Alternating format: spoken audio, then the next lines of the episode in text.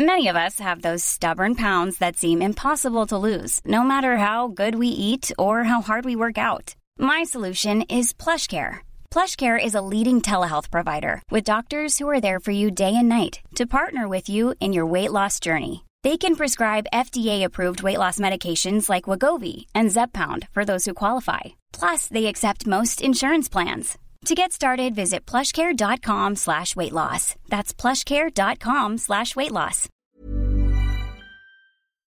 Ukas annonsør i Foreldrerådet er Ekstra. Det er grillsesong. Endelig. Alle dere som har fulgt meg gjennom en lang vinter, vet at jeg har nesten strøket med av kjedsomhet.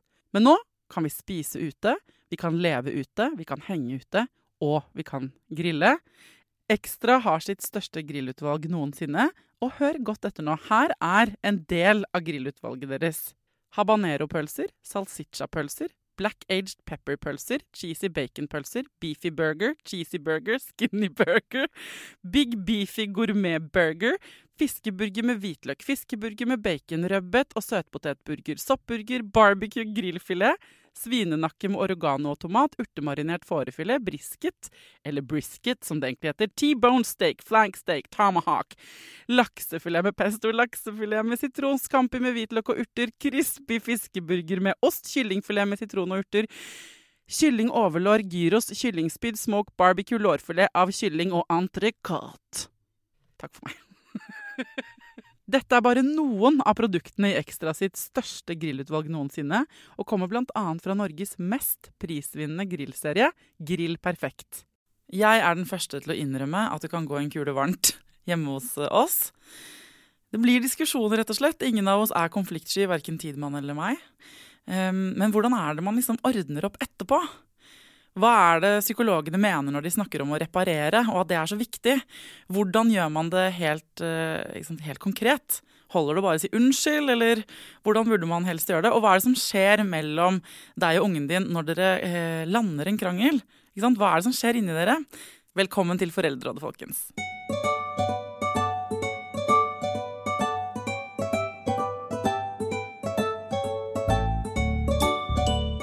Hjertelig velkommen til Foreldrerådet, psykolog Hedvig Montgomery. Ja, altså, du, eh, det, eh, jeg føler at jeg har en stjerne i studio.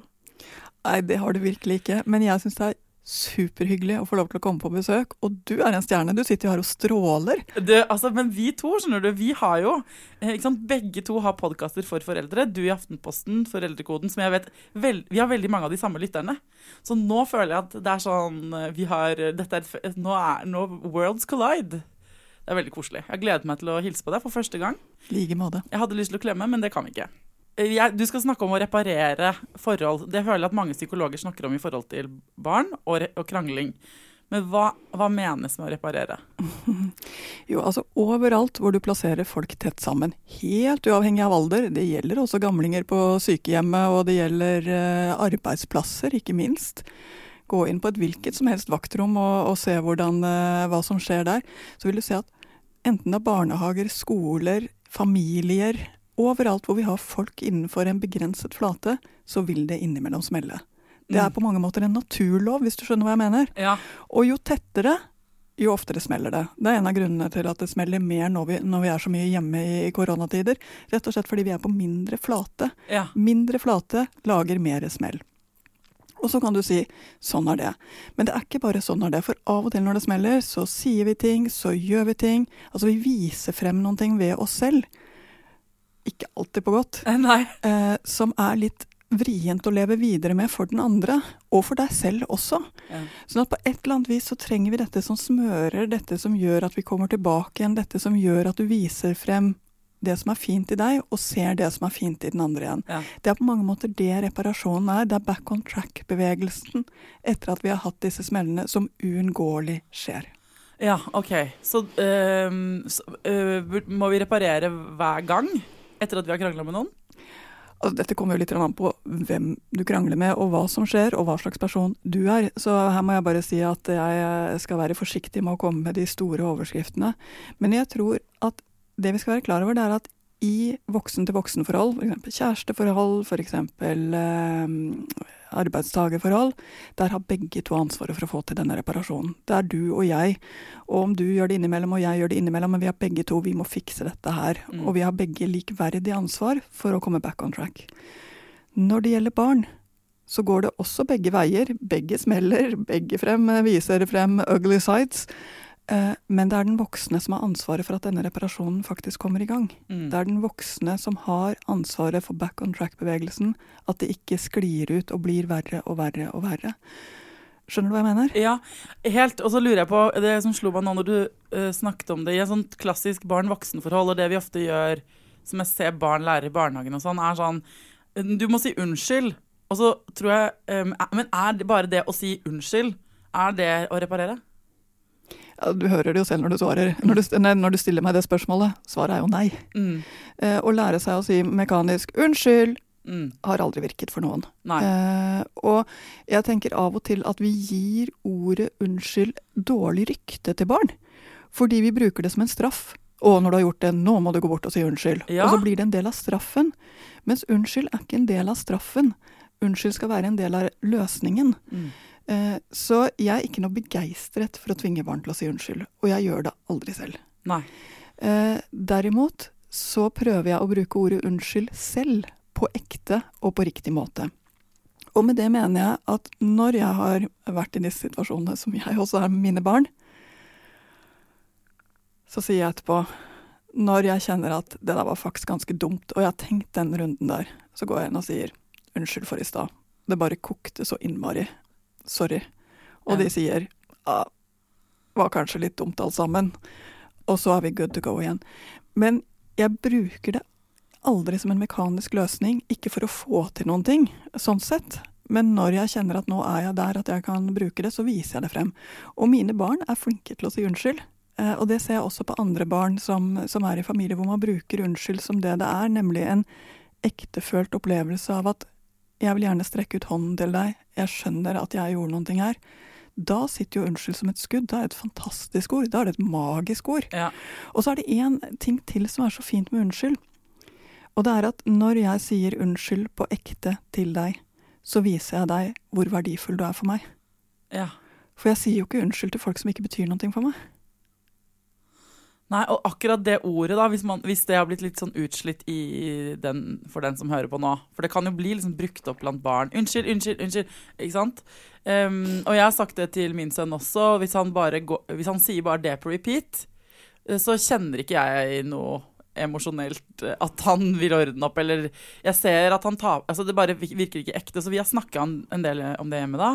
Uh, vi bruker ofte um, Han sier ofte 'Mamma, jeg vil ordne opp'. Eller jeg sier til Tidemann 'Nå vil jeg ordne opp. Kan vi ordne opp?' Og det er gjerne hvis vi har hatt en konflikt og ikke blitt enige, godt vært til vårt for å liksom cool it off, eller at det er et eller annet som har skjedd.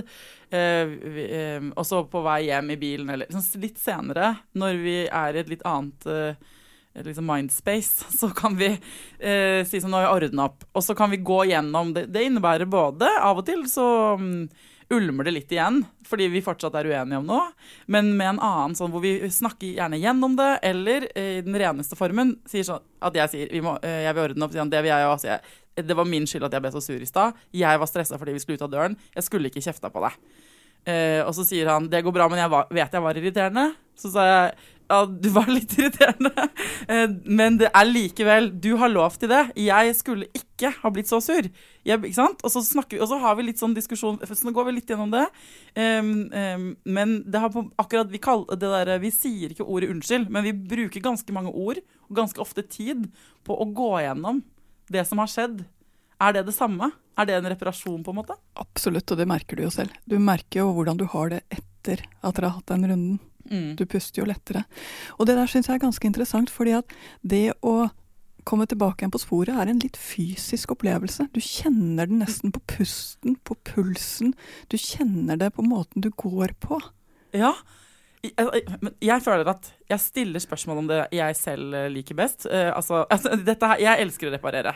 Men jeg føler at uh, jeg er også vokst opp i en familie hvor jeg er, hvis du spør søstrene mine, jeg er hun som alltid gjør dette. Eh, og er, eh, noen mennesker har lyst til å bare gå og legge seg og ikke ordne opp før man sovner. Jeg er alltid hun masa som sier 'ikke gå'!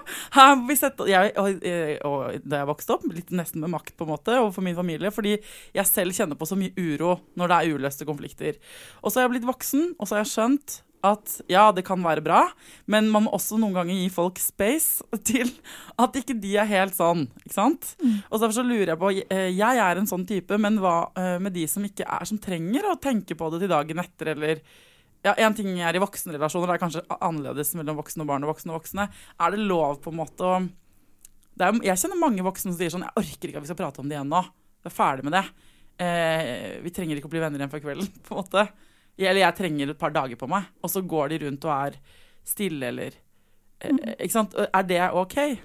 Altså I voksen-voksen-relasjoner så må du jo finne ut hva slags uh, mann du orker å leve med. Eh, det, eller det kvinne. Jo, eller kvinne. Det er i og for seg helt fair enough, det. Altså det, det må man jo Det er en tosidig ansvar, både hvem du velger og hvordan dere velger å, å være sammen. Og jeg må si, disse som ikke har de øyeblikkelige tilgangen til reparasjon kan være bra folk, de også. Ja, eh, diplomatisk sagt. ja, eh, så, så, det er ikke noe sånn sett kvalitativt i det. Men for barn er ikke dette fullt så enkelt. Fordi barn kan ikke leve i hus med noen de er avhengig av. For de er nemlig avhengig av sine foreldre på en helt annen måte enn det de var avhengig av en kjæreste. De kan ikke leve i hus med noen som de opplever seg silent treatment fra. Altså det blir rett og slett for hardt. Mm. Uh, så når det kommer til uh, voksen-barn-relasjonen, så må jeg bare si de som der er vant til at uh, har det smelt, så får det bare være, de har en liten vei å gå med å lære seg å ja, kanskje da sette seg ned, ta den kaffekoppen eller tekoppen og tenke gjennom ok, nå smalt det skikkelig. Hva nå? Ja. ikke bare tenke det går seg til eller jeg tar det i morgen, men ta den lille Og av og til må jeg også si at det faktisk kan være helt ok å ikke gjøre noe der og da. Spesielt med tenåringer kan det faktisk være ganske smart å la det gå til i morgen. Tweens kan også være ganske smart. altså Den der vidunderlige 10-13-årsalderen kan det være ganske smart å si at ok, nå ble det sånn på veien hjem fra trening. Nå spiser vi først, og så blir det kvelden, og så kanskje det få sagt et eller annet hyggelig på sengekanten. Altså, jeg mener ikke at det må skje øyeblikkelig. Eh, og jo eldre barna blir, jo mer space har vi til å manøvrere til når det passer. Det er jo et eller annet med å se når er en unnskyldning velkommen? Når er denne praten? Når er det plass for denne praten? Mm. For hvis du invaderer med å ville ordne opp, og barna bare føler seg invadert av det, så har det jo faktisk ikke ordnet opp i det hele tatt. Nei, det, det krever sånn fingerspitzgefühl, det her, fordi uh, er, um, Forstår jeg det riktig hvis det er sånn Med små barn, så har, altså, når det oppstår en krangel eller en konflikt, så er det vi som voksne som har ansvaret for, og den kan skje. Det skjer i alle de beste familier at man krangler av og til. Men da er det vi som voksne som eh, Det er ikke ferdig når krangelen er ferdig. Vi skal også plukke opp tråden og reparere etterpå. Mm. Eh, det skal vi gjøre for, selv om vi ikke helt føler det selv alltid, fordi Um, hvis du som voksen ikke er vant til å gjøre den delen av det, da, så skal du likevel øve deg på det, fordi det er helt avgjørende for barnet ditt at du kommer og rydder opp og viser at nå er det orden igjen, og sånn ordner vi opp. Og så, når barna blir eldre, så handler det også litt om å se an situasjonen, fordi hvis det derre det lille vinduet som skal på gløtt, da, for at man skal kunne bygge den broen eller ordne opp igjen, eh, må, det må stå på gløtt. Så hvis det ikke er på gløtt fordi din tenåring er fly forbanna fortsatt, så må man heller vente og sånn, se når gebitten har roet seg litt, eller være en smart mamma eller pappa. For man kan jo åle seg litt i posisjon noen ganger, eller gjøre ting eh, via en digresjon, ikke sant. Komme inn. Men der det, krever det litt mer sånn uh, antenner. Ja, og dette er litt problemet. Jeg sier jo ofte at det å oppdra små barn er egentlig ganske lett. Ja, Fordi okay. veldig ofte så, så, på et eller annet nivå skal du gjøre det du føler. Mm. Det er veldig ofte det riktige. Med tenåringer så er det å gjøre det du føler, kan føre deg lukt til helvete. Eh, du er nødt til å koble på tankene dine på en helt annen måte. Eh, ja. Og ja, ja. Eh, det er riktig at det vinduet står på gløtt, og når det står på gløtt, så merker du det. Du ser det med et lite blikk opp, du ser den der lille skjevheten. Og da er det også, hvis du da går all in og bare liksom spenner opp vinduet, så blir jo det feil. Ja. Det var jo ikke det de inviterte til. De inviterte til at du skulle smyge Mm. på plass. Hvis vinduet er lukket, så er det lukket. Og det å stå der med spett eh, vil gjøre situasjonen helt fastlåst. Så du, du, altså du har det å oppdra barn, og det er 20 år, og det er 20 år som krever ganske mye. Vi møter oss selv i døra mange ganger, og vi møter oss på forskjellige tidspunkt. For noen er det kjempevanskelig med femåringen. Eh, som virker så smart og har så godt ordforråd, eh, men som jo har så dårlig følelseskontroll, og som eh, kan frike ut av veldig, veldig små ting. For noen voksne så er det utrolig vanskelig å håndtere. Det, det utfordrer et eller annet i dem. Ja, men han står jo der og snakker som en liten voksen. Ja, men han er ikke en liten voksen. Andre har lett for det. De liksom ser at ok, nå er det et bitte lite menneske som står her. Mm. Eh, Så der, der er vi forskjellige på hvor vi klikker inn. Noen syns det er kjempevanskelig med de der forvokste, selvsikre tiåringene som, som setter hendene i sida og liksom er litt verdensmestere, og så kan de egentlig ingenting. Eh, For noen, noen blir veldig trigget av det, mens andre er litt sånn ja ja, eh, ti år er ti år. Det er begrenset hva man kan forvente av oppmerksomhetsspenn av en tiåring. Mens de samme som nå har klart disse to fasene kjempefint, kan bli helt satt ut av eh, det som kan komme ut på munnen av en 14-åring på i et dårlig øyeblikk. Han får ikke lov til å kalle meg sånne ting. Mm. Eh, mens andre tenker ja ja, har jeg noen gang tatt betalt for det? Nei, ikke egentlig. Nei, da stemmer det jo ikke. De tar ikke det nær engang av seg. Så jeg syns det er interessant å se hvordan vi møter oss selv i døra på forskjellige punkt i barnas oppdragelse. Jeg føler meg møter meg selv i døra i alle disse fasene. så der har du meg. Jeg sjekker opp på alle boksene. Nei, men min unge, han er ni, da. Og jeg, føler, jeg, jeg husker jeg tenkte det da jeg begynte å lage denne podkasten også. Sånn, ja, nei, fordi det å få barn er som å få et helspeil som du blir tvunget til, og som du ikke har stirret i med, på liksom sider av deg selv du ikke har sett eh, hele livet. Jeg har trodd at jeg var en sånn og sånn person, og så kom han inn i verden, og så bare OK, det er så mange ting jeg må se nærmere på, da. Og det er en gave, det må jeg bare si. Det er også eh, en et grunnlag for selvutvikling ulikt alt annet. Men fy fader, det kan gå en kule varmt innimellom òg. Det, det er den første til å innrømme. Jeg bare lurer på om det er sånn i reparasjon, Hedvig. Er det noen ting man ikke skal gjøre? Altså Er det noe som er sånn man, um, noen do's and don'ts? Eh, ja, det er det jo. Eh, for å ta dusene først. eh, kjøp deg tid, rett og slett. Trekk ned tempoet. Å være for kjapp er nesten alltid feil. Ja. Sånn at det å, å trekke pusten og si at ok, nå kom vi dit, nå skar det seg skikkelig, og jeg var kanskje ikke meg på det beste. Du hører at når jeg sier dette, så tar det noe sånn som 40 sekunder for meg å si det. Mm. Det er 40 viktige sekunder. Mm. For i det øyeblikket jeg har tenkt dette så høyt at det er som å si det høyt Jeg trenger ikke å si det høyt, men jeg må ha tenkt det så høyt. Da har jeg trukket ned tempoet. Og når du har trukket ned tempoet, så gir du også barnet space en mulighet til å komme ut av dette med æren i behold. Så den første duen er rett og slett trekk ned tempoet, spesielt hvis du er en litt eksplosiv person selv. Mm. Det andre det er at reparasjon ligger for oss alle sammen, for vi vil jo det. Det gjelder både voksne og barn. Vi vil jo ha det fint sammen. En av de tingene som, som vi ofte undervurderer, er virkelig hvordan barna ønsker at det skal være bra. De vil ha det fint med deg. Mm. Så vit at godviljen ligger der, selv om du ikke ser den. Og det er lett å demonisere barn litt. Grann. Tenke at de, ikke, at de ikke tar noe ansvar, at de ikke vil, at de ikke Men de, de vil det, altså. De kan jo også være litt sånn Jeg bryr meg ikke. Altså sånn, de kan ha lært seg det i en alder, og det husker jeg synes var veldig hardt første gang jeg så i Tidemann. Som var sånn, jeg bryr meg ikke. Ja, samme for meg. Ja, du kan si hva du vil, jeg er fortsatt sur. Og, så den, det der, og det kan man føle så avvisende. Og det kan føles så kjipt. Og, det, og man kan faktisk Jeg kunne faktisk tro på det noen ganger. Det, jeg ble helt nesten overbevist om at han ikke brydde seg. Så jeg måtte gå en sånn OK, han gjør jo egentlig det. Han er bare veldig god til å late som. Dette har han lært et eller annet sted. Dette er ikke bra. Her må jeg være smartere enn det. Ikke sant? Men det tok litt tid, da. Det Bare melde inn det, at det kan være, føles veldig dritt når man prøver å være litt sånn sårbar og imøtekommende, og så får man en kald skulder fra liksom seksåringen.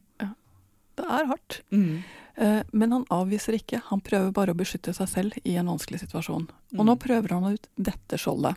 Dette skjoldet er ikke så bra å ha med seg inn i voksenalderen. Det gjør deg til en litt dårlig partner på et eller annet tidspunkt. Ja, veldig. Ja.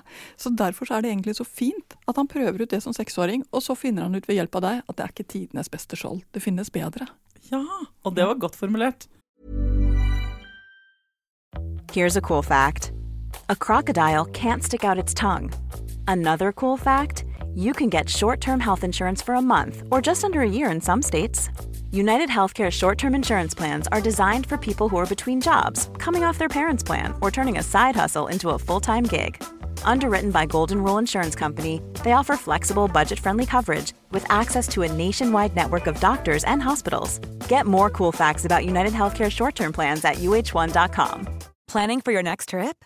Elevate your travel style with Quince. Quince has all the jet setting essentials you'll want for your next getaway, like European linen, premium luggage options, buttery soft Italian leather bags, and so much more. And is all priced at 50 to 80% less than similar brands. Plus, Quince only works with factories that use safe and ethical manufacturing practices. Pack your bags with high-quality essentials you'll be wearing for vacations to come with Quince. Go to quince.com/pack for free shipping and 365-day returns. Quality sleep is essential. That's why the Sleep Number Smart Bed is designed for your ever-evolving sleep needs. Need a bed that's firmer or softer on either side? Helps you sleep at a comfortable temperature? Sleep Number Smart Beds let you individualize your comfort so you sleep better together. JD Power ranks Sleep Number number 1 in customer satisfaction with mattresses purchased in-store. And now, save 50% on the Sleep Number limited edition Smart Bed for a limited time. For JD Power 2023 award information, visit jdpower.com/awards. Only at a Sleep Number store or sleepnumber.com. Er det noen flere dus? Uh. Jeg må rett og slett si at jeg tror en dus her er å vite at dette er en bevegelse som skjer i alle familier, og den er nødvendig. Fordi den konfliktfrie tilværelsen er ikke oppfunnet, og jeg tror ikke den er ønskelig heller. For å føle nærhet så må vi bli kjent med hverandre på ekte. Man blir veldig godt kjent i disse situasjonene hvor det smeller litt. Så både mellom søsken og mellom foreldre og barn, så er dette situasjoner som skjer i absolutt alle familier. Mm. Eh, og poenget er ikke gjør det verre. Ikke bær ved til bålet. Fordi det er, når vi kommer inne på don'ts, kanskje den største. Nemlig at når du nå først er så forbanna, så kommer du på fem andre ting som barnet også er dårlig på. Ja. Ja. Når du nå først er så forbanna, så kommer du på alle andre ganger hvor du har vært sinna før. Den klassiske 'jeg trekker frem alle de gamle konfliktene vi har i skuffen'-greia. ja. Mm. Eh, Den er også fort gjort å gjøre med barn, og rett og slett begynne å se på barnet som ubrukelig. Fordi hukommelsen vår er nemlig organisert etter følelser. Så når vi er forbanna, så husker vi andre ganger vi har vært forbanna. Når vi er glad, husker vi andre ganger vi har vært glad. Når vi er frustrert, husker vi andre frustrasjonspunkter. Derfor har vi så lett tilgang til dette her. Du somler jo alltid. Mm, Husker du den gangen vi ikke rakk trikken fordi Ja. du somlet sånn? Ja. Ikke sant? Eh, og for meg er det to ord som eh, gjør at du skal stoppe opp og tenke nå fører denne samtalen ingensteds. Det gjelder for øvrig både i kjærestekrangler og krangler med barn. Det er når du bruker alltid og aldri. ja. Det er alltid sånn at aldri kan du. Mm. Det er en markør på at nå er du faktisk ikke spesielt mye til nytte. Mm. Mm.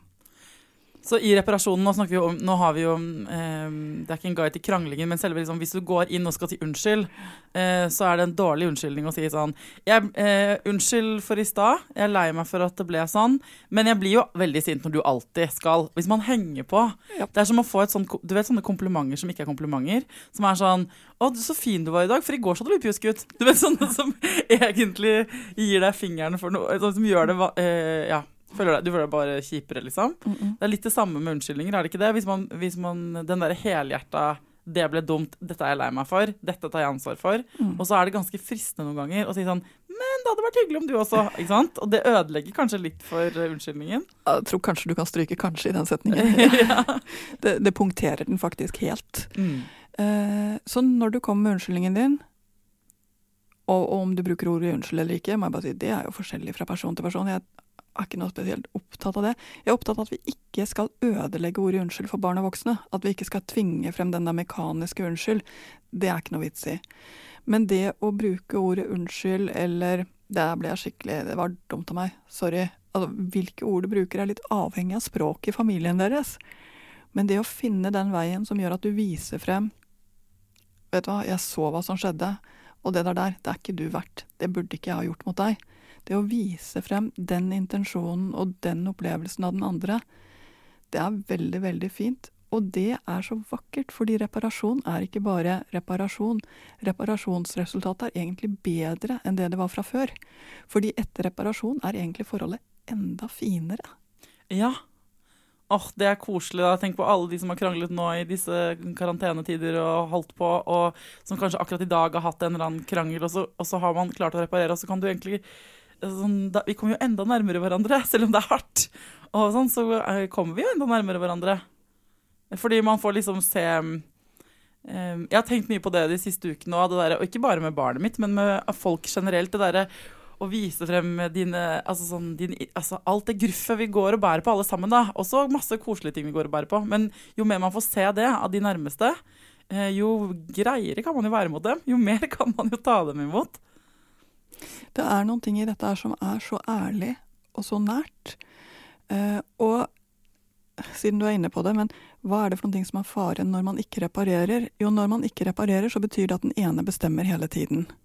Og når det er den voksne som bestemmer hele tiden, det var feil, nå er det riktig, jeg har bestemt at altså når, det, når det blir språket mm. Du må jo skjønne at når du gjør sånn, så får det konsekvenser. Det er ikke reparasjon. Nei. Nei. Eh, det er vel eh, Jeg vet ikke helt hva det er for noe, men det lager jo en avstand. Du hører jo i måten jeg sier det på, at jeg skyver et barn bort mm. når jeg sier det. Eh, så reparasjon er jo det motsatte av å skyve bort. Reparasjon er å si her er vi. Her står vi sammen, og sånn mm. ble det. Og vet du hva? Det finnes en vei videre. Det finnes en vei fremover. Men hvis man Hvor, um, hvor tro skal du som voksen være mot dine egne følelser når du står i en sånn situasjon? Fordi jeg kan av og til, Hvis man f.eks. har hatt en krangel, og jeg føler meg fortsatt for irritert, jeg er fortsatt sint, jeg syns fortsatt det var urimelig, og så tenker jeg ja, det er fortsatt jeg som skal si unnskyld. For jeg også ble for høyrøstet, f.eks. snakket til ungen min på en måte jeg ikke har lyst til å snakke med ham på. Det vet jeg at jeg må si unnskyld for. Men jeg syns fortsatt at det han gjorde, var dust. Hvis du skjønner, da. Altså, sånn så, um, det jeg kan føle litt, jeg synes er uh, konkret utfordrende selv, og det kan være i forhold til voksne òg, hvor mye uh, I hvert fall i forhold til voksen-barn-relasjonen, hvor jeg vet det er mitt ansvar. Jeg, betyr det at jeg må ta alt ansvar? ikke sant? Hvor mye um... Jo, men her tror jeg det er noe med å huske på at du har 20 år til rådighet for å oppdra et barn. Herligheten, du har fortsatt over ti år igjen. Ja, tenk ja. på det. Jeg er ikke halvveis engang. Uh, det er en fin tanke, faktisk.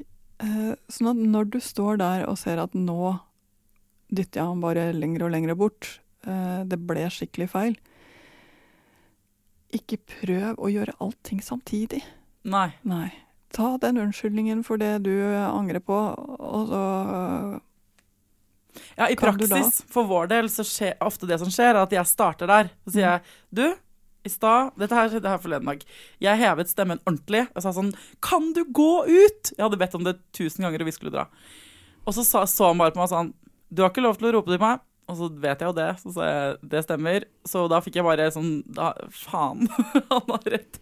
Så gikk vi ut, så rotet vi oss ned han hadde, det var, hadde skjedd noen ting i forkant av at jeg ropte at han måtte gå ut. selvfølgelig.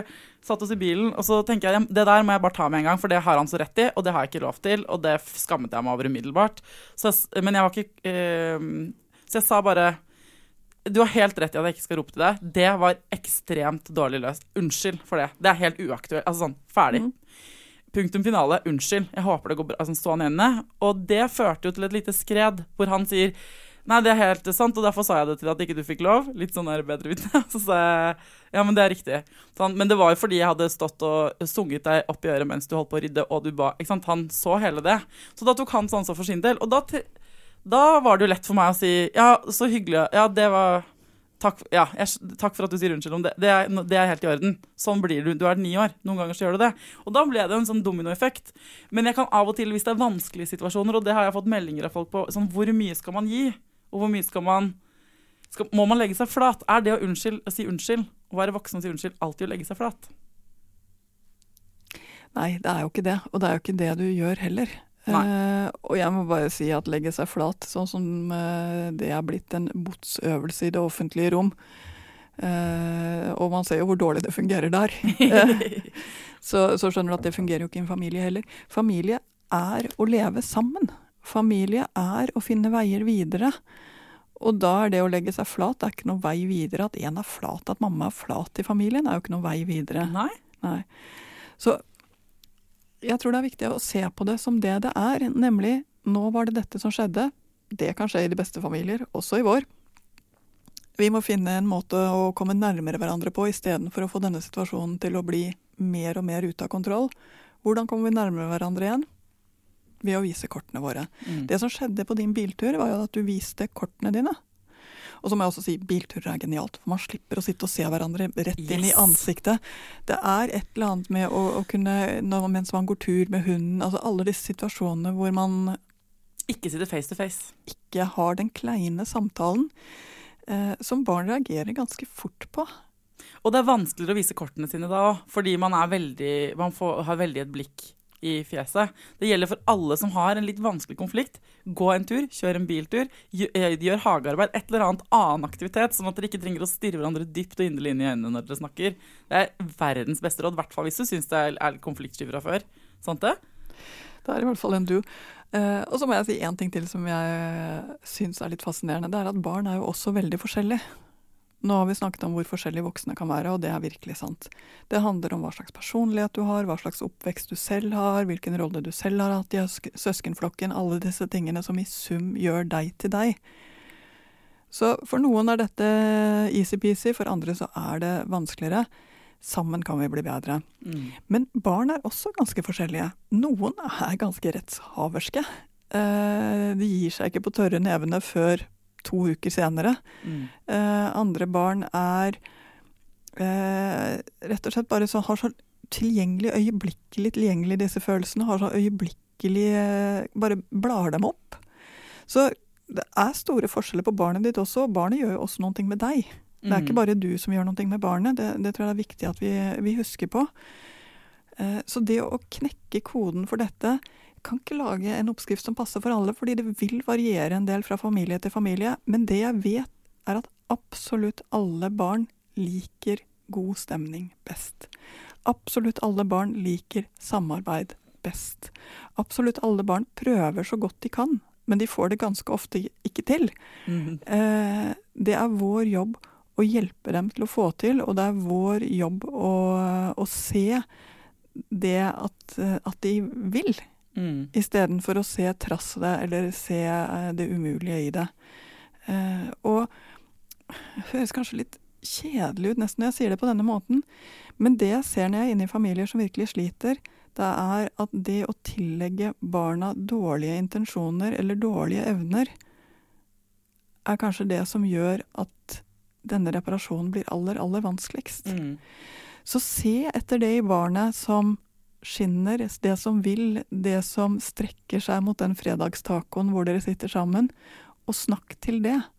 Også når du kjenner at, eh, at denne reparasjonen er tung. Ja, eller å komme på det der med det skjoldet, at de har sånne skjold. At man, selv om, la oss si du ikke ser det, det barnet da, som strekker seg mot fredagstacoen og som vil ha god stemning, fordi fjeset ligner på en veldig veldig mutt uh, tenåring uh, som ikke bryr seg, eller hvem det nå er, da. Men uh, bare, det der, en del av det handler jo bare om det skjønte jeg litt seint, føler jeg selv, som mamma. Men at er- eh, jeg husker på at det, det som er på overflaten, er ikke nødvendigvis det som er sant. At det er noe annet bak. At de kan nesten ta på seg kostymer noen ganger. Og så bare huske på sånn Han vil egentlig at det skal være god stemning. Det vil egentlig bare bli forstått. Han blir egentlig bare ha kos. Selv om han utviser dette helt andre eh, på overflaten. da. Det kan være eh, altså det kan være skikkelig utfordrende. Men eh, det er veldig sant. Jeg lurer på eh, Hvis jeg skulle prøvd eh, å oppsummere dette med reparasjon, da, så er det sånn eh, Reparasjon er en del av livet, akkurat som oppvask. Det er noe vi må gjøre, selv om du ikke liker det, og selv om ikke du tenker at, eh, at kanskje som voksen har klart å snike deg unna det i forhold til relasjoner og sånn, så er det noe når du får barn. Det er noe du må gjøre. Må, eh, det har mange gode ting for seg. Det føles ofte godt for de aller fleste, og vi kommer nærmere hverandre. Og når du har barn, så er det ditt ansvar som voksen både å lede med et godt eksempel, fordi de kommer til å kopiere deg, de ungene. Så uh, hvordan er det du rydder opp etter at ting har vært kjipt, at det har vært dårlig stemning? Det, du, det er du som viser dem hvordan, uh, skal, hvordan man gjør det. Og du må lære dem det, og du må lære dem det mange ganger. Og så kan det føles kanskje vanskelig, kanskje utfordrende, kanskje du ikke Ikke sant? Men det er en del det, kan, det, er ikke valgfritt. Ta, det, være, det, er en del av alle oppgavene du skal gjøre i en oppdragelse. Og så handler det om da, å gjøre det på en god måte som er sånn Ei det du faktisk skal til unnskyld for. Eh, trenger ikke å legge deg flat. Eh, ha litt sånn fingerspitzgefühl på sånn Hvor er det Har ungen min et vindu åpent nå, eller skal jeg vente til etter at de har spist?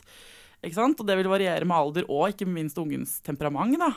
Um, uh, så dere må finne deres Alle må vi finne vår måte å gjøre det på. Men hvis det er noen som nå hører på og sier dette her har jeg ikke gjort, jeg tør ikke, eller barnet mitt Dette stikker i meg, jeg får ikke dette til, eller dette får ikke mannen min til, så er jo det en ting man kanskje skal bruke litt energi på, da.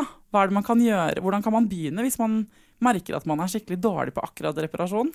Da er det jobb med dine egne mønsteroverskriften som gjelder. For da er det et eller annet du har med deg som har ledet deg bort fra reparasjonen. Enten ved at du har blitt konfliktsky, usikker, en som ja nettopp sier unnskyld, unnskyld, legger seg flat uten at det er det du egentlig vil. Mm. Eller du er blitt den som er bølle, bare durer på videre eh, og ser deg ikke bakover hva slags slakt som ligger i eh, kjølvannet ditt. Så et lite flagg går opp hvis du nå sitter, du sitter og hører på og kjenner 'dette får ikke jeg til', eller 'dette kjenner jeg noen som ikke får til', så er det faktisk et tegn på at du skal jobbe litt med egne issues. Det er det det er. Sagt med kjærlighet til dere med issues. Vi har alle de. ok, men um, er det noe du vil legge til? Skal... Nei, husk på at et reparert forhold er enda sterkere enn et ikke-reparert forhold. Hvert sting betyr noen ting som gjør forholdet sterkt og nært, og som gjør at det fortsetter. Så ikke vær redd for reparasjon. Reparasjon er fint, og gjør fint. Å, nå ble jeg rørt. Nå ble jeg faktisk rørt. Tusen takk for at du kom til Foreldrerådet, Hedvig. Likeså.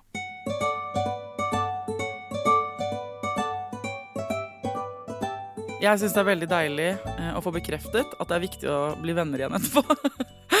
jeg er, det skjønner dere jo da, ikke sant? Men jeg er jo en sånn type som aldri kan gå og legge meg uten at alt er ok.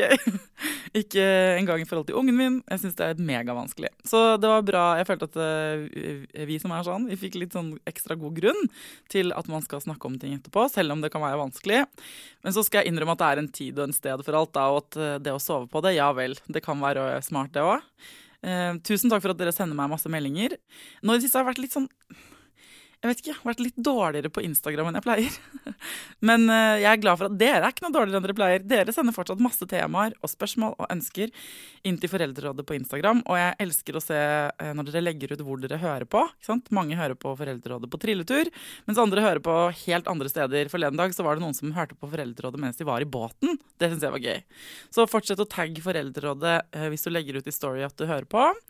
Og så uh, og keep them coming. Jeg, jeg, er flink til å svare dere som sender meg melding. Altså jeg bare ikke, jeg føler Av og til så er jeg null morsom på sosiale medier. og da lar jeg være å legge ut. OK, til fredag. Uh, ta vare på deg sjæl, ta vare på ungen din, og lykke til.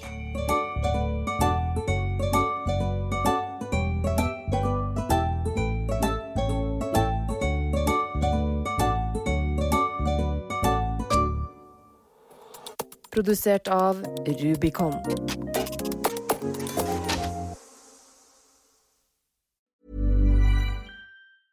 Even when we're on a budget, we still deserve nice things.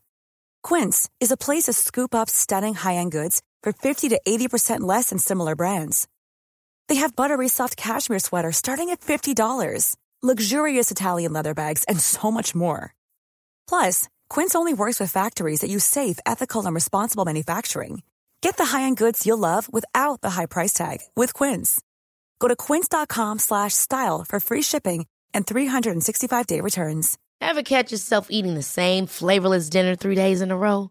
Dreaming of something better? Well, HelloFresh is your guilt-free dream come true, baby. It's me, Kiki Palmer.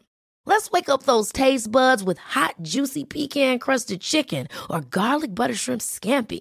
Mm. Hello Fresh. Stop dreaming of all the delicious possibilities and dig in at HelloFresh.com. Let's get this dinner party started. Even when we're on a budget, we still deserve nice things. Quince is a place to scoop up stunning high end goods for 50 to 80% less than similar brands. They have buttery soft cashmere sweaters starting at $50, luxurious Italian leather bags, and so much more. Plus, Quince only works with factories that use safe, ethical, and responsible manufacturing. Get the high-end goods you'll love without the high price tag with Quince. Go to quince.com slash style for free shipping and 365-day returns. Hi, I'm Daniel, founder of Pretty Litter. Cats and cat owners deserve better than any old-fashioned litter. That's why I teamed up with scientists and veterinarians to create Pretty Litter. Its innovative crystal formula has superior odor control and weighs up to 80% less than clay litter. Pretty Litter even monitors health by changing colors to help detect early signs of potential illness. It's the world's smartest kitty litter. Go to prettylitter.com and use code ACAST for 20% off your first order and a free cat toy. Terms and conditions apply. See site for details.